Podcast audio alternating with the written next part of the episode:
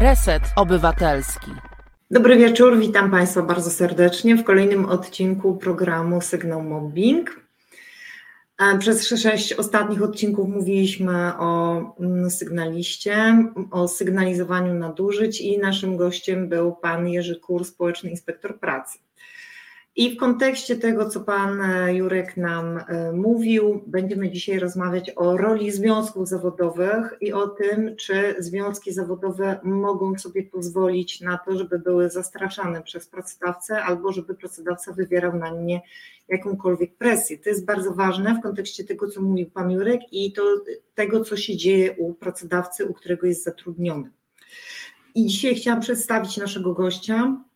Naszym gościem dzisiaj jest e, pani Justyna Przybylska, przewodnicząca prezydium Krajowego Zarządu Krajowego Niezależnego Samorządnego Związku Zawodowego ADREM. Witam cię Justynko. Dobry wieczór, witam państwa serdecznie. Miło nam ciebie widzieć. E, jak się czujesz? E, to jest dobre pytanie, bo y, fizycznie chyba w porządku, natomiast e, jeżeli chodzi o psychikę, wszyscy jesteśmy obciążeni e, tym, co się stało, tą napaścią e, bezprecedensową na Ukrainę. Ja osobiście pomagam pięcioosobowej rodzinie, mam ich u siebie łącznie z dwuletnim synem. Mężowie tych kobiet są na wojnie i każdego dnia przeżywają horror, a ja, a ja wraz z nimi. Więc e, w tym aspekcie jest to trudny czas dla nas wszystkich, bo też pokazuje, mm, jak bardzo Polacy potrzebują zaangażować się w walkę o demokrację i praworządność. Dokładnie tak. Takie samo mam wrażenie, nie wiem jak Państwo, ale na przykład mm, moim zdaniem e, to, co się dzieje teraz na Ukrainie, e, pokazuje, jak istotne jest to, żeby cały czas jednak zwracać uwagę na tą praworządność, na tę kulturę prawną, na to przestrzeganie przepisów, na to e, zwalczanie już w zarodku, na najwcześniejszym etapie wszelkich przejawów przemocy no i ja szczególnie zajmuję się przemocą w miejscu pracy, natomiast tej przemocy także poza miejscem pracy mamy e, bardzo dużo.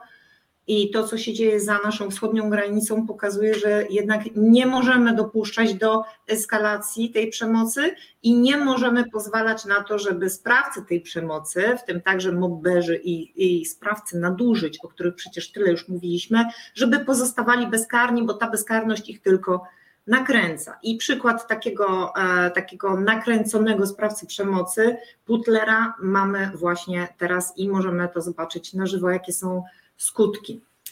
Dzisiaj będziemy mówić o roli związków zawodowych. Mm, Justynko, czy możesz powiedzieć, czy do waszego związku e, Wasz związek zrzesza e, grupy zawodowe takie jak prokuratorzy i pracownicy sądów, czy jeszcze jakąś grupę zrzesza? Znaczy nasz związek nie zrzesza prokuratorów. Jesteśmy tylko i wyłącznie na bazie sądownictwa, czyli zrzeszamy kuratorów sądowych, asystentów sędziów, e, e, specjalistów orzeczniczych zespołów, więc urzędników, tak zwanych innych pracowników, czyli cały przekrój, ale dotyczy on sądownictwa.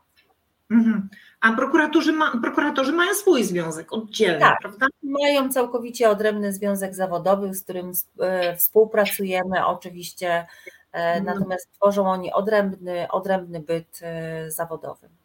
A w Czerwonym Miasteczku byliście też z prokuratorami, prawda? Wydaje mi się. Tak, jak najbardziej jest to jeden z, z, ze związków zawodowych czterech, którzy uczestniczyli w protestach od początku kiedy, kiedy się zaczęły, tak, kiedy się rozpoczęły i trwają nadal. Był to lipiec 2021 roku. No ale przecież e, chyba osiągnęliście e, to, czego się domagaliście. Jak to jest? Nie, absolutnie.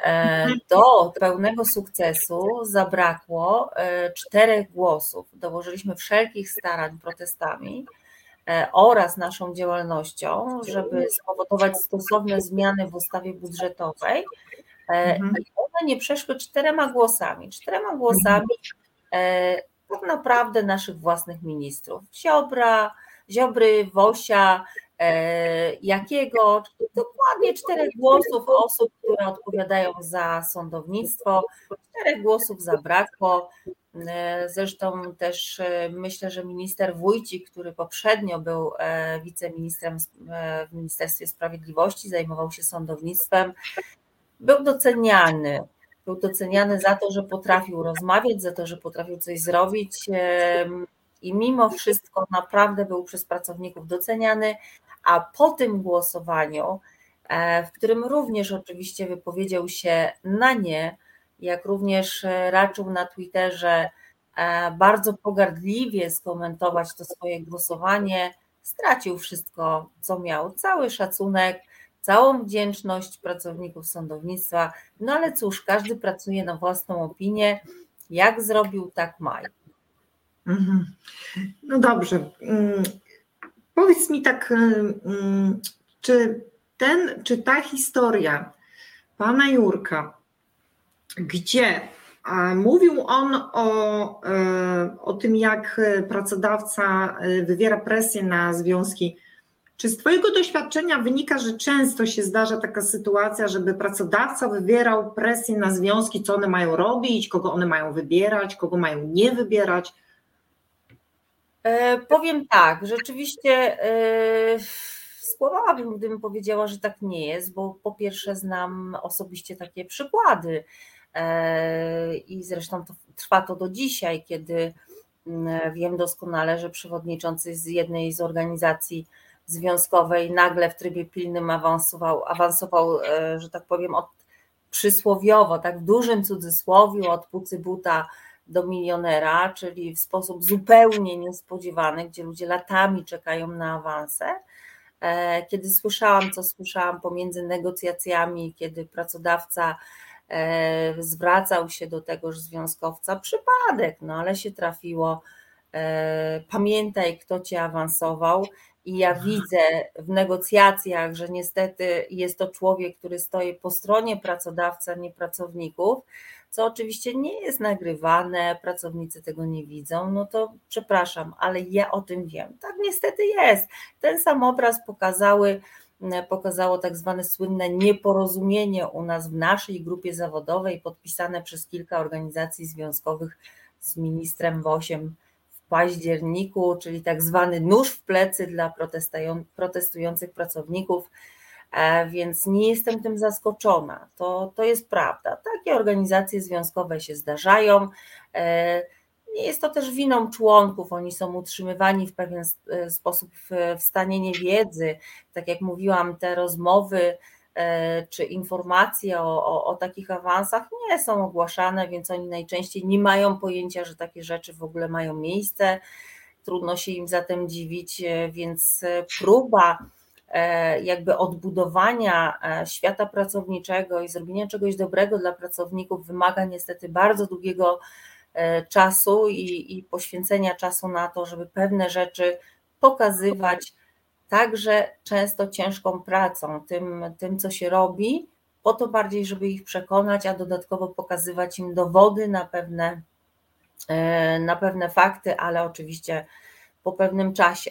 Jest to, jest to oczywiście problem. Drugi problem, który mm, zauważam, jeżeli chodzi o działalność związkową, e, to też są takie nieduże organizacje związkowe, tak zwane zakładowe, które powstają i które tak jakby nie mają jeszcze lidera, nie mają wsparcia, nie należą do większej centrali, nie wpisały się do jakiejś organizacji, która jest w stanie e, wspomóc ich zarówno prawnie, jak i w sposobie prowadzenia negocjacji, e, chociażby powiedzenia im tego, że związek zawodowy niestety ale jest stroną dla pracodawcy. Pracodawca nie robi łaski, że rozmawia ze związkiem zawodowym, on ma taki obowiązek i to jest obowiązek prawny kiedy zaczęłam mówić od tego, od, e, zaczęłam swoją wypowiedź o praworządności, to też miałam to na myśli.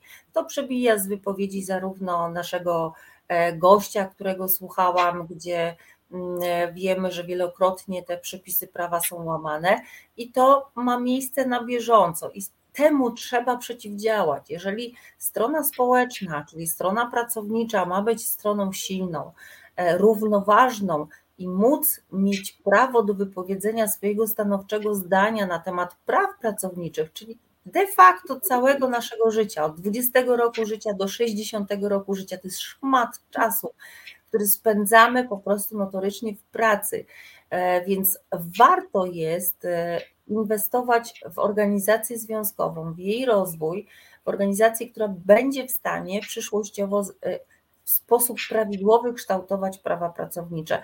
Nie zapominajmy, że organizacje związkowe są też w Radzie Dialogu Społecznego, gdzie na przykład w takiej Komisji Prawa Pracy ma wpływ na to, jak kształtowane są przepisy dotyczące praw pracowniczych. To są prawa związkowe, to są prawa pracownicze, to, są, to jest szereg przepisów, czy na przykład jest Komisja do Spraw Zamówień Publicznych. Jest mnóstwo rzeczy, przy których organizacje związkowe biorą udział. Organizacje związkowe mało tego, mają prawo inicjatywy ustawodawczej. Oczywiście, one stanowią określoną siłę, określoną grupę, e, czyli mówimy o tak zwanej reprezentatywności. Jest to troszeczkę skomplikowane i z tego, co mówił nasz gość e, o swoim zakładzie pracy, problem polega na tym, że z jednej strony, tak jak stwierdził, E, sam był w Solidarności, ta Solidarność e, wcale mu nie pomogła, nie wybroniła go. E, dodatkowo jest to związek, który jest w rozsypce, natomiast buduje się też nowy, który jakby nie ma jeszcze ustalonego lidera. Więc to, co się zadzieje w tym zakładzie pracy, też w dużym stopniu zależy od wyłonienia tego lidera, od tego, w którym kierunku pójdą. Czy zapytają chociażby nas, tak? Jak to zrobić? Co nam dadzą pewne kroki, jakie mamy w ogóle możliwości, bo czasami to jest tak, że nie robimy czegoś, bo nie wiemy w ogóle, że się da, że coś istnieje, że można coś zrobić. E, I, tu upatruję pewnej szansy w tym związku, w związku zawodowym nowym, ponieważ jest on otwarciem, ma możliwości zbudowania czegoś fajnego, pójścia dalej, e, zaistnienia w jakichś strukturach, powiedzmy jakiejś centrali, pozyskania wsparcia i próby zmiany tego, co się w tej firmie dzieje, bo tak jak mówię, to nie jest rok, to nie jest pół roku, to jest 40 lat naszego życia, gdzie spędzamy większość życia i gdzie problemy, które się tworzą w pracy, które wpływają na naszą psychikę, na nasze samopoczucie, czy na przykład właśnie poprzez mobbingowanie, które ma różny aspekt, prawda?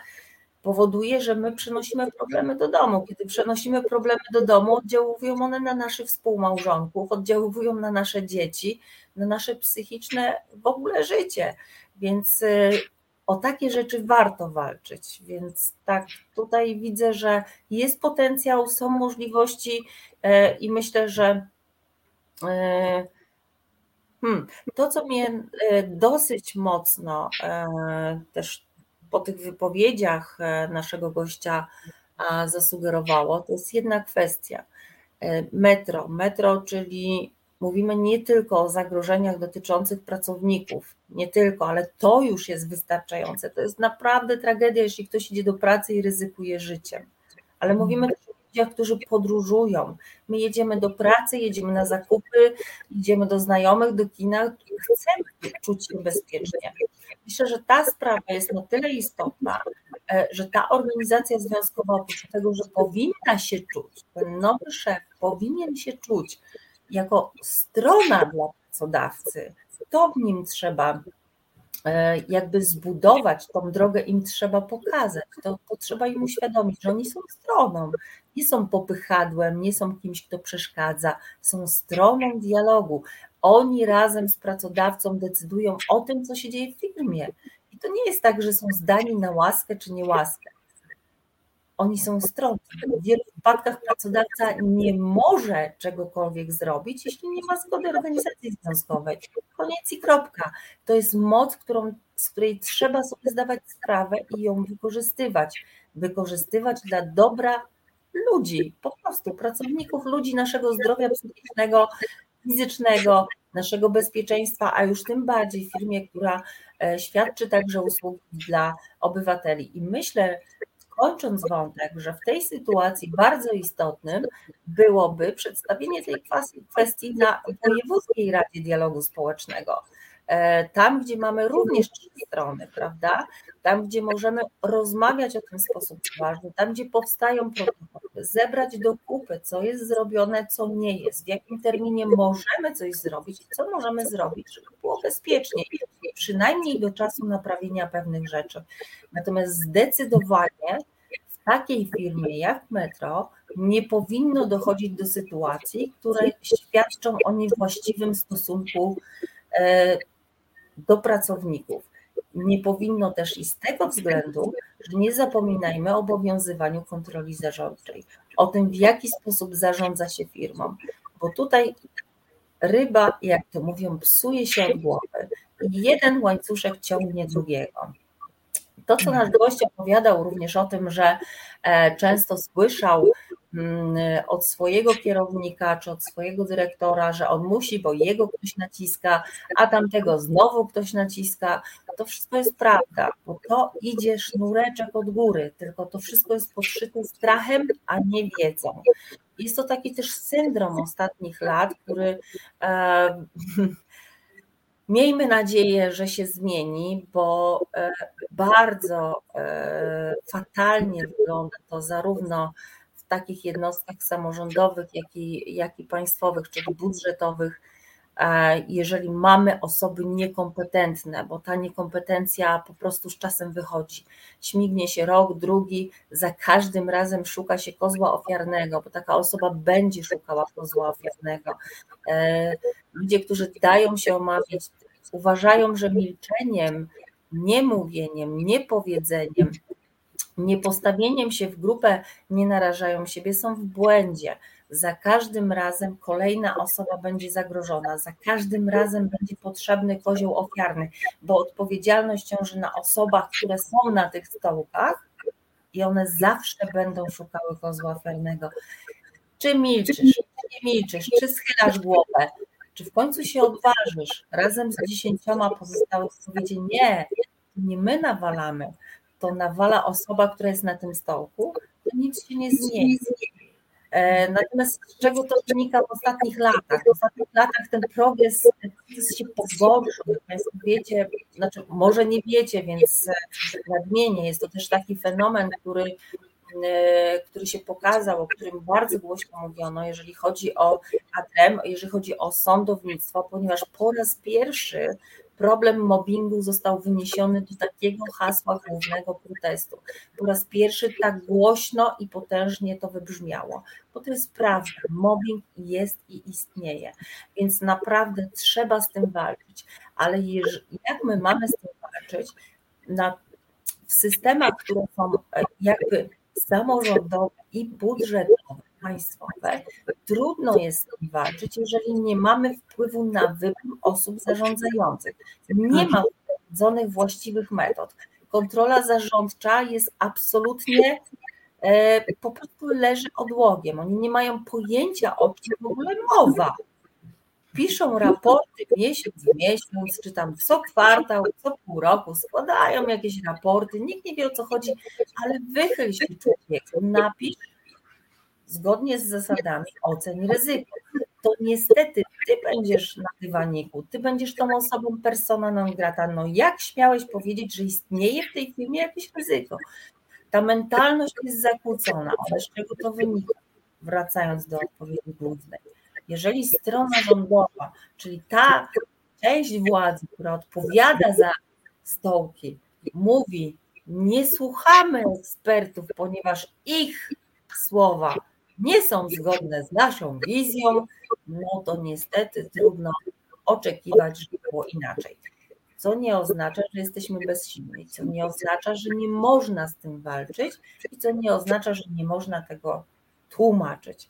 I trzeba to koniecznie zrobić. Ojej. Przepraszam. Powiedz, e, bo mm, tak jak mówisz, że e, z wypowiedzi pana Jurka wyłaniał się taki dosyć, no ten obraz, no taki niewłaściwy, nie powinno oczywiście tak być, ale Powiedz, czy jest w ogóle dopuszczalna sytuacja, w której pracodawca wywiera w ogóle nacisk na związki zawodowe? Czy to jest w ogóle dopuszczalne? To nie jest dopuszczalne i właśnie to mówiłam, absolutnie. Tu związek ma zupełnie inną rolę, to jest absolutnie niedopuszczalne e, i, i, i to jest tylko tak zwana próba sił. No dobrze, ale skoro, tak jak pan Jurek mówił, no bo tam ma miejsce taka sytuacja, że pracodawca wywiera wpływ na związek, zwołuje zebranie ze związkowcami. No i oni się słuchają i idą na zebranie i mówi, co mają zrobić z tym Jurkiem, z tym kłopotliwym sygnalistą, który tam y, no, wbija kij w szprychy i w zasadzie no, trzeba z nim coś zrobić. To teraz powiedz mi tak, zastanawiam się, z czego to wynika, czy ze słabości tych związków, czy z liczebności, bo tam jest kilka tych związków, czy właśnie jeżeli jest u pracodawcy kilka związków, to czy to jest lepiej niż jak jest jeden silny związek, czy, czy, czy gorzej właśnie, bo jest wtedy kilka związków i być może one są słabsze. Z czego to no wynika? Tylko i wyłącznie od człowieka. Tak jak już mówiłam wcześniej, może być pięć związków. Jeżeli liderzy tych związków mają kręgosłup, nie są sprzedajni, nie dadzą się kupić za stołek, za podwyżkę, za większą pensję od pozostałych, no to będą działać, tak? Jeżeli znają swoje prawa, e, mają wiedzę, dokształcają się, czyli poświęcą swój czas na to, żeby się dokształcić, dopytają, zadzwonią. Tak, to wymaga poświęcenia prywatnego czasu, ale dla dobra wszystkich, swojego też. Umówmy się, tak? Też jest taki lider pracownikiem. Więc cokolwiek jest wywalczone, to walczy dla wszystkich, ale nie może walczyć dla siebie. Jeżeli daje się podkupić, no to wtedy mamy problem. Więc jeżeli jest kilka organizacji, a dajmy na to trzy, a dwie z nich są kupione, czyli dwóch szefów jest kupionych, jeden awansuje, drugi awansuje, jeden dostaje podwyżkę, drugi dostaje podwyżkę, no to przepraszam bardzo, trudno jest osiągnąć jakiekolwiek porozumienie, co nie oznacza, że to nie jest niewykluczone. To jest tylko niewiedza członków tej organizacji, ale często jest to zastraszanie. Niestety, ale jeżeli związkowcem jest e, kierownik jakiegoś oddziału, no to wszyscy jego pracownicy, proszę mi wierzyć, należą do jego związku. Chodzi, opowiada kłamstwa, e, opowiada nieprawdy, zmusza, zastrasza, żeby się nie zapisywać do innej organizacji, tak? Ludzie się poddają temu zupełnie e, bezsensownie, bo teoretycznie, gdyby tylko zapisali się do innej organizacji, to e, w kilka osób, już nie mówiąc o większej liczbie, to po prostu zdeptaliby takiego kierownika, nie miałby nic do powiedzenia. Nie zdają sobie sprawy z tego, że e, siedzą w związku, dając jemu bonusy, a on jeszcze ich ćwiczy na bieżąco, jak sobie życzy, bo nic nie podskoczą. To jest największy problem pracowniczy strach. Po prostu strach. No nie dobrze, ale, no ale zobacz. Gość e, Jurek Kur, hmm? tutaj, który był, to przecież na, na naszych oczach widać było, i on to wielokrotnie powtórzył i nadal powtarza, że on się nie boi, mimo że cały czas go usiłują zastraszyć. U niego ta reakcja, ta próba zastraszenia, ta próba go zduszenia i zapędzenia w kozi róg, masz siedzieć cicho, bo jak nie, to my ci zrobimy to, to, to i tamto. I oni rzeczywiście to robią, tak? To spowodowała, że jest reakcja wręcz przeciwna. I właśnie tak sobie wyobrażam tak naprawdę taki, takiego e, lidera związkowego, ale tak, nie tylko, także na, zobaczmy na arenie międzynarodowej, tak, że gdybyśmy my się, gdybyśmy my i państwa zachodnie nie dali się zastraszyć, tylko robili właśnie wręcz na odwrót niż ci agresorzy chcą, no to jaki byłby skutek? No przecież agresja zawsze wynika ze strachu, tak?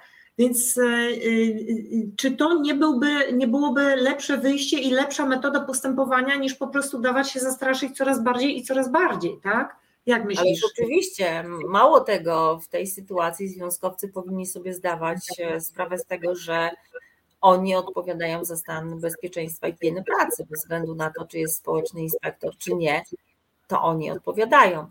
Trzeba pamiętać, że społeczny inspektor pracy owszem, e, inicjuje jego powołanie organizacja związkowa.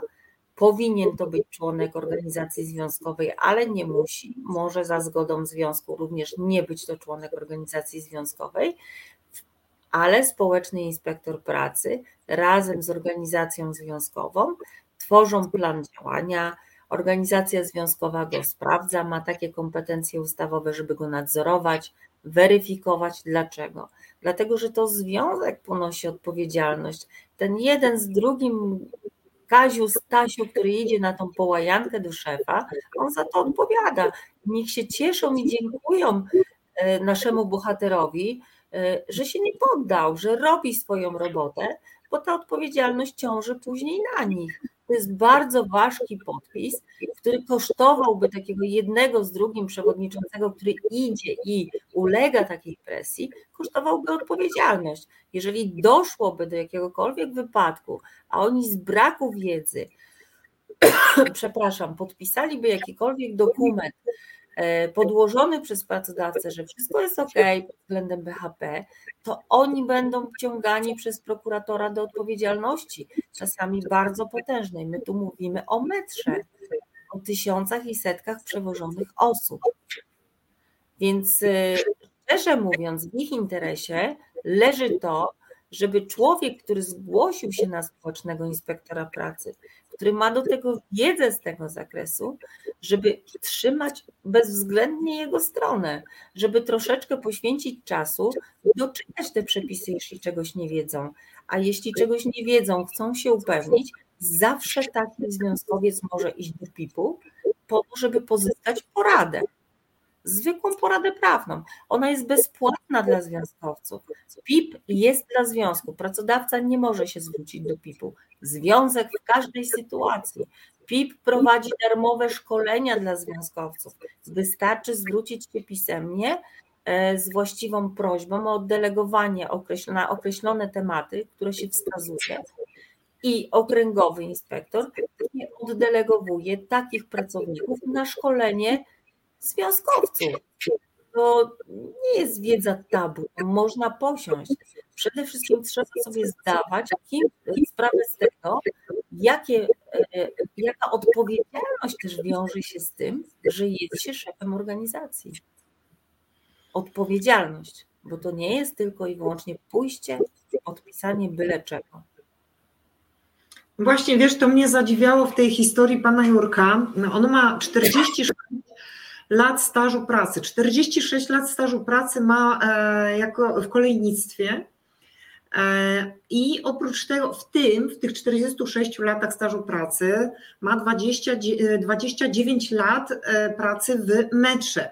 I zobacz, on od początku to metro budował, zna każdy kamień, zna specyfikę, jest e, bardzo dobry merytorycznie, wie jak te wszystkie pociągi, jak one chodzą, jak e, je naprawić. E, mówił też, że jeżeli jest jakaś usterka, to oni przez dwa dni pozostali pracownicy nie potrafią tego naprawić, potem do niego dzwonią, a on już nawet przez telefon po opisie tego, co się dzieje, już diagnozuje, co to jest, jest tak dobry i ma tak duże doświadczenie i oni potem to naprawiają według jego wskazówek i się okazuje, że rzeczywiście miał rację. I do czego zmierzam? Zadziwia mnie to, że jest naprawdę unikalna osoba, bo to jest unikalna osoba, unikalny pracownik e, z tak ogromnym doświadczeniem, z tak ogromną wiedzą, z tak ogromnym zaangażowaniem, tak? No bo panu Jurkowi się chce to wszystko e, robić dla dobra metra, dla dobra pracodawcy, dla bezpieczeństwa, dla dobra pracowników.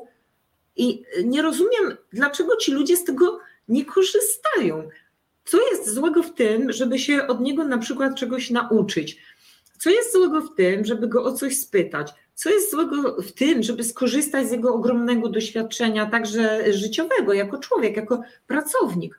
Dlaczego ci ludzie, zamiast doceniać pana Jurka, to go tak łatwo poświęcają w imię pozornego spokoju, jaki będą mieli ze strony pracodawcy? Jak ty to widzisz? Doświadczenie wskazuje mi jedno ma większą wiedzę i jest lepszy niż szef. Bezpośredni, pośredni i tak dalej. A skoro jest lepszy, ma większą wiedzę, no to mi zagraża. A jak mi zagraża, to muszę zrobić wszystko, żeby się go pozbyć, bo to przecież mój stołek mi się należy, a nie ja odpowiadam. Znowu się wrobi jakiegoś tam Kowalskiego. Te przykłady mogę mnożyć. Taką niekompetencję kwitnie aż w Kielcach w sądzie okręgowym, więc Problem mi znany doskonale. O ram. No dobrze, no dobrze, ale zobaczmy. Przecież ten e, pracodawca, czy ten, kto go reprezentuje, gdyby e, pomyślał e, tak mm, rozsądnie i pod kątem swojego instynktu samozachowawczego, to by pomyślał, że właśnie taki pracownik jest dla niego na tyle użyteczny, że wykonuje robotę, której z kolei on na tym stanowisku sam nie wykona.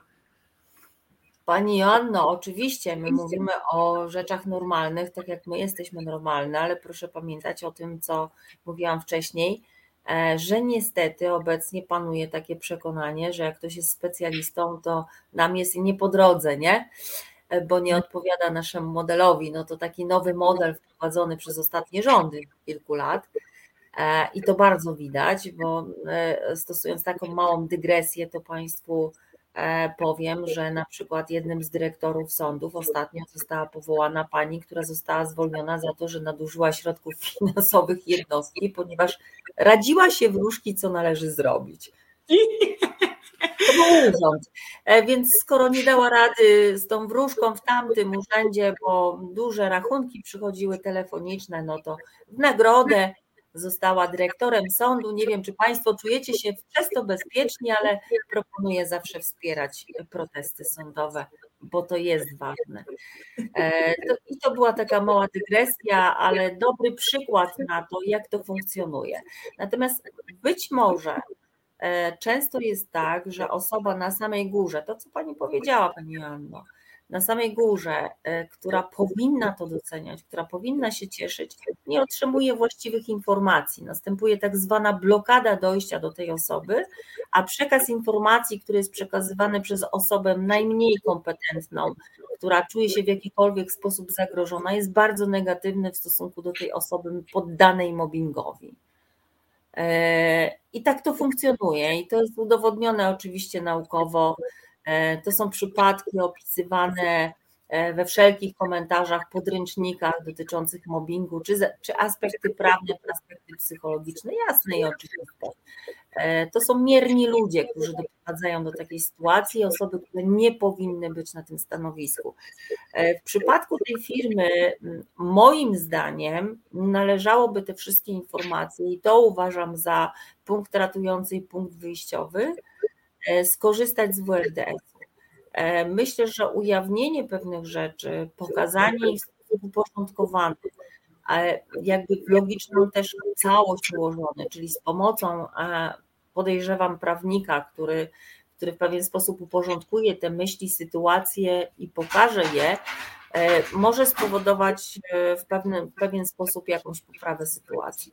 Taka jest na dzień dzisiejszy moja E, moja, moja prośba. Myślę, że wtedy też e, główny prezes, e, którego trudno mi jest oceniać, jak widać przez wiele lat na wielu stanowiskach był, być może zmieniłby również ocenę swoją, chociaż zazwyczaj ludziom przychodzi to ciężko, chociaż uważam, że zawsze jest szansa, ponieważ mówimy tutaj o prostej rzeczy, sorry, myliłem się człowieku, i, i zmiana zupełnie nastawienia, bo tutaj nigdy nie powinno być pomiędzy organizacją związkową a pracodawcą wojny.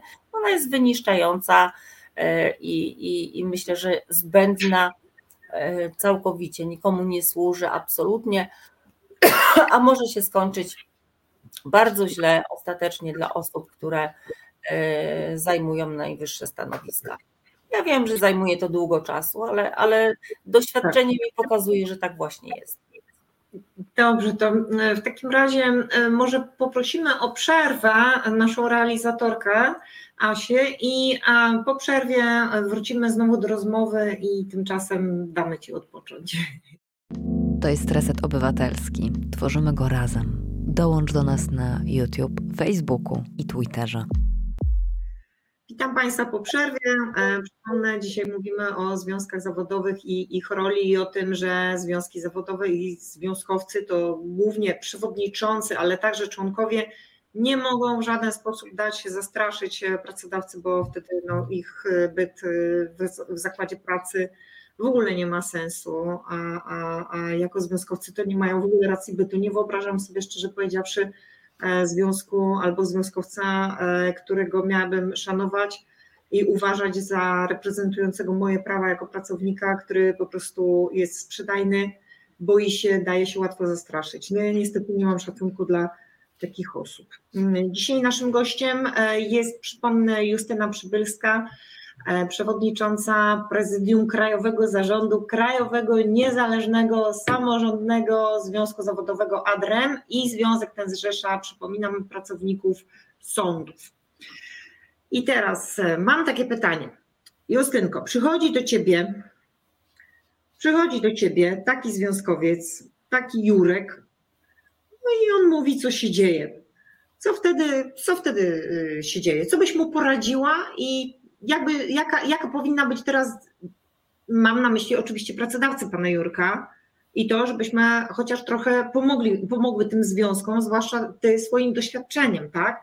Co teraz związki powinny zrobić w takiej sytuacji i co powinny zrobić z drugiej strony w sytuacji, w której e, pracodawca wywiera nacisk, żeby związki się pozbyły pana Jurka jako społecznego inspektora pracy, żeby on nie miał dostępu do różnych informacji dotyczących przepisów i stosowania lub niestosowania przepisów BHP w zakładzie pracy. Co byś poradziła? Związkowcom przede wszystkim, tak jak już mówiłam, yy, mocne wzięcie sobie do serca własnej odpowiedzialności za to. Bo jak nie będzie SIPA, to odpowiedzialność spadnie na nich to jest punkt pierwszy. Punkt drugi. E, społeczny inspektor pracy ma obowiązek współdziałać z organizacją związkową, a organizacja związkowa go nadzoruje. E, sporządza plan, inform, przekazuje informacje, właśnie dlatego, że odpowiedzialność ciąży na organizacji związkowej. To organizacja związkowa, czyli zarząd, ma obowiązek interesować się tym, co się dzieje na terenie BHP u nas funkcjonuje to tak, że dopóki nie ma osoby, która daje gwarancję sprawowania tej funkcji w sposób prawidłowy, nie powołujemy społecznego inspektora pracy. Nie wybieramy osoby tak po prostu, na chybił trafił. Zawsze musi być chociaż jeden kandydat, który spełnia wymogi, który ma wiedzę, który gwarantuje, że on się zajmie tą sprawą i mnie odciąży, bo ja nie muszę się znać na stopniach drabiny, szczeblach, e, na, na, na maszynach, tak? na, na tym, czy komputer ma jakieś, nie wiem, czy, czy informatyk powinien mieć uprawnienia, na przykład jakiekolwiek energetyczne nadane, czy nie. To nie są kwestie, którymi ja się muszę zajmować. Ale jeśli jest ktoś, kto gwarantuje mi, że ma część tej wiedzy, ma ku temu inklinację. Mało tego, e, mówi mi, ok, ja pójdę na szkolenie, to ja jestem wtedy dopiero skłonna zrobić wybory społecznego inspektora pracy, bo to jest moja odpowiedzialność za to, co się dzieje na jednostce. Nie tylko pracodawcy, moja jako związkowca również. Więc kiedy przyszedł do mnie taki społeczny inspektor pracy i powiedział, ja mam takie, a takie problemy, to pierwszą podstawową rzeczą jest działanie w kierunku usadzenia tego pracodawcy, pokazania mu, co jest nie tak, ustalenia, to wpisujemy do książki, jako uwagi, jako zalecenia do natychmiastowego wykonania poszukania każdej innej możliwości. W przypadku tej sytuacji, tak jak mówię, poszłabym do RDS-u z tą sprawą. E, no bo zakłady pracy są różne, tak? Też musimy mieć na względzie, że różne będą sytuacje, inne warunki BHP są tam, inne są w sądzie, no też nieporównywalne.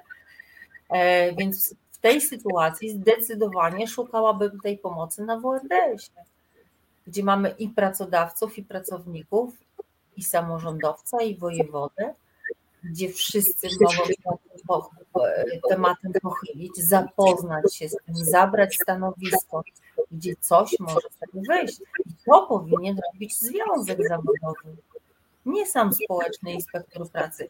On ma swoje zadania. Podpisać przypadkowe papiery, zrobić e, w trakcie wypadku razem z BHP-owcem odpowiednie E, protokoły powypadkowe, E, on ma też odpowiedzialność, proszę pamiętać, że jeżeli wypadek nie zostanie uznany za wypadek, albo pracownik się poczuje źle traktowany, to może również e, złożyć odpowiednie, e, założyć odpowiednie postępowania karne i cywilne. Mamy taką sytuację, gdzie taki pracownik były już, aczkolwiek rzeczywiście wytoczył zarówno sprawę karną, jak i cywilną, gdzie obecny inspektor pracy musi się niestety tłumaczyć razem z BHP-owcem z protokołu powypadkowego, który kiedyś tam e, robili. E, to wszystko jednak, w jaki sposób to funkcjonuje, od, za to odpowiada związek. Bo SIP jest, nie musi go być. Okej, okay. ale wtedy zarząd się podpisze. Nie wiem, czy akurat zarząd, który tam jest, pani Basia, czy Kasia, czy Ela, zna się na tym, czy chce na siebie wziąć odpowiedzialność za wypadek, wpisując jakikolwiek dokument, bo go podpisze, bo będzie zmuszona. Więc ja to w ten sposób. No tak, i właśnie akurat trafiasz w sedno, ponieważ zaczęły się nasze spotkania z panem Jurkiem od e, artykułu e, Zginął na torach i e, na portalu niezależna.pl i, i ja widząc ten artykuł zainteresowałam się, co się stało, dlaczego pracownik zginął na torach.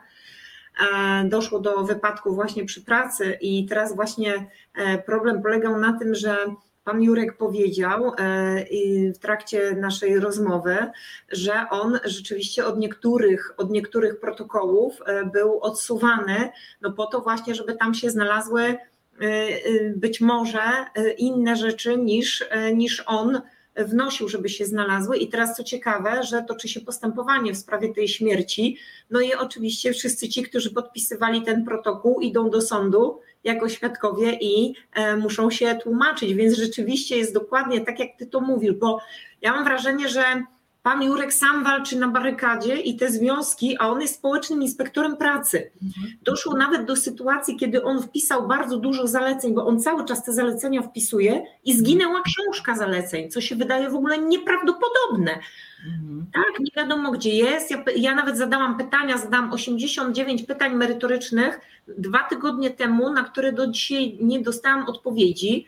E, czy zostało wdrożone postępowanie wyjaśniające, czy, czy wiadomo, co się z tą książką stało, czy ktoś poniósł konsekwencje, czy odpowiedzialność. Oczywiście nie dostałam w ogóle odpowiedzi, tak? Mm, e, tymczasem y, pracodawca zarzucił mi brak rzetelności dziennikarskiej, co też jest bardzo ciekawe. Natomiast już abstrahując od tego, mam wrażenie, że tych związków nie ma, a pan Jurek sam wpisuje te zalecenia, walczy o to, żeby przepisy BHP były stosowane i należycie, żeby nie doszło do kolejnej śmierci, do kolejnego wypadku, bo tam było więcej takich wypadków, porażenia prądem lub też jak twierdzi pracodawca łukiem elektrycznym, ponieważ zdaniem pracodawcy to są dwie różne rzeczy. E, I Chodzi o to, że mam wrażenie, że pan Jurek jako społeczny jest sam na barykadzie, sam się szarpie z tym pracodawcą, jest zastraszany, są mu obcinane premie, y, jest ukarany za to, że miał złe buty, no takie, takie, takie jakieś no tego typu dziwne rzeczy się dzieją, natomiast związków jakby nie ma. I teraz one wcale, mam wrażenie, że te związki niekoniecznie pomagają i chronią pana Jurka właśnie przed tą agresją ze strony pracodawcy. I on sam powiedział wielokrotnie w trakcie tych rozmów naszych, że on jest po prostu sam jak ten samotny biały żagiel. Czy ja bym to, powiedziała, ja bym powiedziała nawet e, trochę inaczej, bo łatwo tutaj jest powiedzieć, że pan Jurek jest sam i związki nie bronią jego. Nie, związki w tym momencie nie bronią pracowników. No tak. Nie bronią ich prawa, prawa do bycia zdrowym, e, prawa do życia. Związków nie ma. Przynależność do takiej organizacji mija się z celem, bo niczego nie daje. No tak, i, I płacenie składek chyba tym bardziej się mija z celem, tak? A, no właśnie, a tak się zastanawiam, czy dobrze by było zaprosić, yy, nie wiem, czy zechcą przyjść do nas rozmawiać, ale tych związków tam w metrze jest kilka. Są tu różne związki, maszynistów, no różne są, tak? Bo tam jest ta specyfika pracy taka dosyć szczególna. I w takim układzie, czy nie dobrze by było po prostu tych ludzi zaprosić? E, i z nimi porozmawiać, jak to wygląda. E, też mogliby skorzystać przecież z Twojego doświadczenia, tak? Ja doskonale wiem i podawałam nawet Ciebie jako przykład, także w komentarzach do poprzednich programów, jako przykład osoby i przykład związku, którym y, ci związkowcy nie są sprzedajni, tak? Więc tutaj nie ma e, mowy, żebyście wy się dogadali w jakikolwiek sposób z pracodawcą, nie wspominając już o tym, żeby ktoś cię zaczął straszyć. No bo obawiam się, że reakcja by była dosyć chyba e, no, taka zdecydowana. Jak czy próbować? Ale, ale rzeczywiście o jakim straszeniu w ogóle mówimy? Tu nie ma możliwości straszenia. My musimy się porozumieć, bo pracodawca beze mnie wielu rzeczy zwyczajnie nie może, więc e, jeżeli mamy współpracować, dochodzić do porozumienia, to ono nie może być jednostronne. Nigdy. Moim zadaniem jest chronić pracowników, ich praw. Ja no tak, no nie tak, ale sobie innego podejścia, tak? To absolutnie nie ma takiej możliwości. E, mówię, związkowcy często zapominają, że oni sami ponoszą odpowiedzialność. Na przykład Zakładowy Fundusz Świadczeń Socjalnych, tak? Są dwie strony do wydatkowania. Dwie strony. Podpisuje pracodawca i związek zawodowy, czyli jego przedstawiciel, obojętnie czy z zarządu, czy e, wyznaczony w trybie, w trybie uchwały, tak, do reprezentowania organizacji związkowej. Ale ten podpis jest równie wiążący dla niewłaściwego wydatkowania, bo wina pracodawcy będzie tylko i wyłącznie wtedy, kiedy związek składa zastrzeżenia, nie zgadza się na pewne wydatkowanie, albo twierdzi, że kwota powinna być niższa, albo nie zgadza się na przyznanie na przykład jakiejś zapomogi e, i wskazuje z jakich przyczyn, a pracodawca postanowi inaczej. Wtedy jest to jego wybór, tylko i wyłącznie wina pracodawcy. Natomiast jeżeli znajdują się tam dwa podpisy, no niestety, ale obydwie strony, jeszcze raz przypomnę, strony dialogu, strony, nie podnóżek. Lubię to określenie i dosyć często go używam właśnie w takich przypadkach, jak mówimy o takich, e, o takich zachowaniach. Natomiast zobacz, jak to jest? To, co mnie zastanowiło w tych e, wypowiedziach pana Jurka, to to, że on przed w, tych, w ciągu tych dwóch ostatnich odcinków, piątego i szóstego, e, tych rozmów, powiedział, że prezes zwołał do siebie przewodniczących związków zawodowych, zwołał zebranie w sprawie pana Jurka. Skoro, I to mnie zastanowiło, gdybym ja była przewodniczącym takiego związku, co to znaczy, że ktoś mnie woła w sprawie społecznego inspektora pracy? W ogóle nie ma takiej opcji, żebym ja rozmawiała na ten temat, na temat społecznego inspektora pracy. Nikt nie ma prawa go ruszyć. A po co, po co mnie w takim razie w, w sprawie społecznego inspektora pracy, czyli konkretnie pana Jurka, i jego zaleceń, które uporczywie wpisuje w tych książkach i sobie już dokumentuje w różnych miejscach na wypadek, gdyby kolejny raz książka zginęła, to jest ciekawe, że właśnie pan Jurek e, szybko wyciągnął wnioski i się nauczył, jak postępować, żeby tym razem mieć całą dokumentację, gdyby znowu książka dziwnym trafem zginęła i się nie odnalazła. Więc... O, a co z przepisami RODO, tak bym chciała zapytać. A jakie są w firmie zasady ochrony a moim zdaniem zarówno i, i, i kamery zapewne są, i odpowiedzialność za zamknięcie szafy, e, i na pewno jest wpisane, kto za to odpowiada, gdzie jest klucz, na, w której szafie, kto jest odpowiedzialny za ten klucz. E, nie jest trudne ustalenie, ale przede wszystkim jest to naruszenie zasad RODO, e, ochrony danych, da, może też przepisów wewnętrznych firmy, które mogą skutkować i powinny skutkować w tym wypadku zwolnieniem pracownika za ciężkie naruszenie obowiązków pracowniczych. Proste i jasne ustalenie, która pani odpowiada, w której szafie leżało. Żaden problem. No tak, i właśnie powiem Ci teraz ciekawostkę. Wyobraź sobie, że znalazła się taka osoba i ona straciła naprawdę pracę, i to była pani sekretarka no tak, ale książki nadal nie ma. I co ta sekretarka miałaby niby z tą książką zrobić? Jestem bardzo ciekawa, że na pewno czyta ją wieczorami, co? Kozioł, kozioł ofiarny. No. Y, nigdy nie są przepisy dotyczące ochrony danych osobowych, zasad bezpieczeństwa ułożone w ten sposób, że e, nie odpowiada kierownik danej komórki, bo zawsze tak jest. No ale przecież zawsze. Kozioł ofiarny.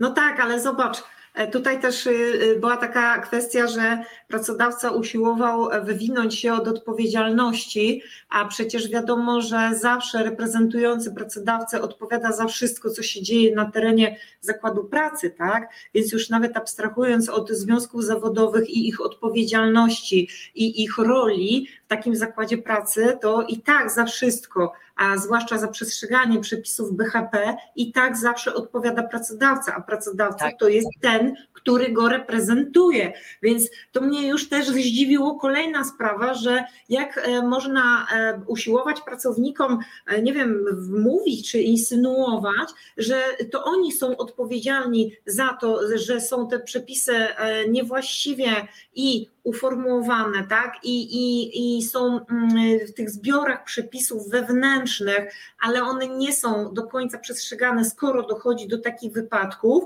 to jak można teraz usiłować e, mówić pracownikom, że to oni za to odpowiadają, tak? Za wszystko, co się dzieje w zakładzie pracy, odpowiada pracodawca. Jeżeli są jakieś niedociągnięcia albo zaniechanie przestrzegania tych przepisów, czy wewnętrznych procedur, które mają te przepisy wdrażać, to i tak za to odpowiada pracodawca. To już mnie zdziwiło w całej tej sprawie. Jak ty to widzisz? Tak, to jest prawda, tylko to jest tak zwane szukanie, mówię, kozła ofiarnego, stale i zawsze. Niestety. Mhm. Owszem, pracodawca powinien poszukać osoby ewentualnie odpowiedzialnej, czyli znaleźć takiego dyrektora. Po to są stanowiska tak zwane kierownicze i wysokie, które mają odpowiadać za konkretne komórki organizacyjne i za to, co się tam dzieje.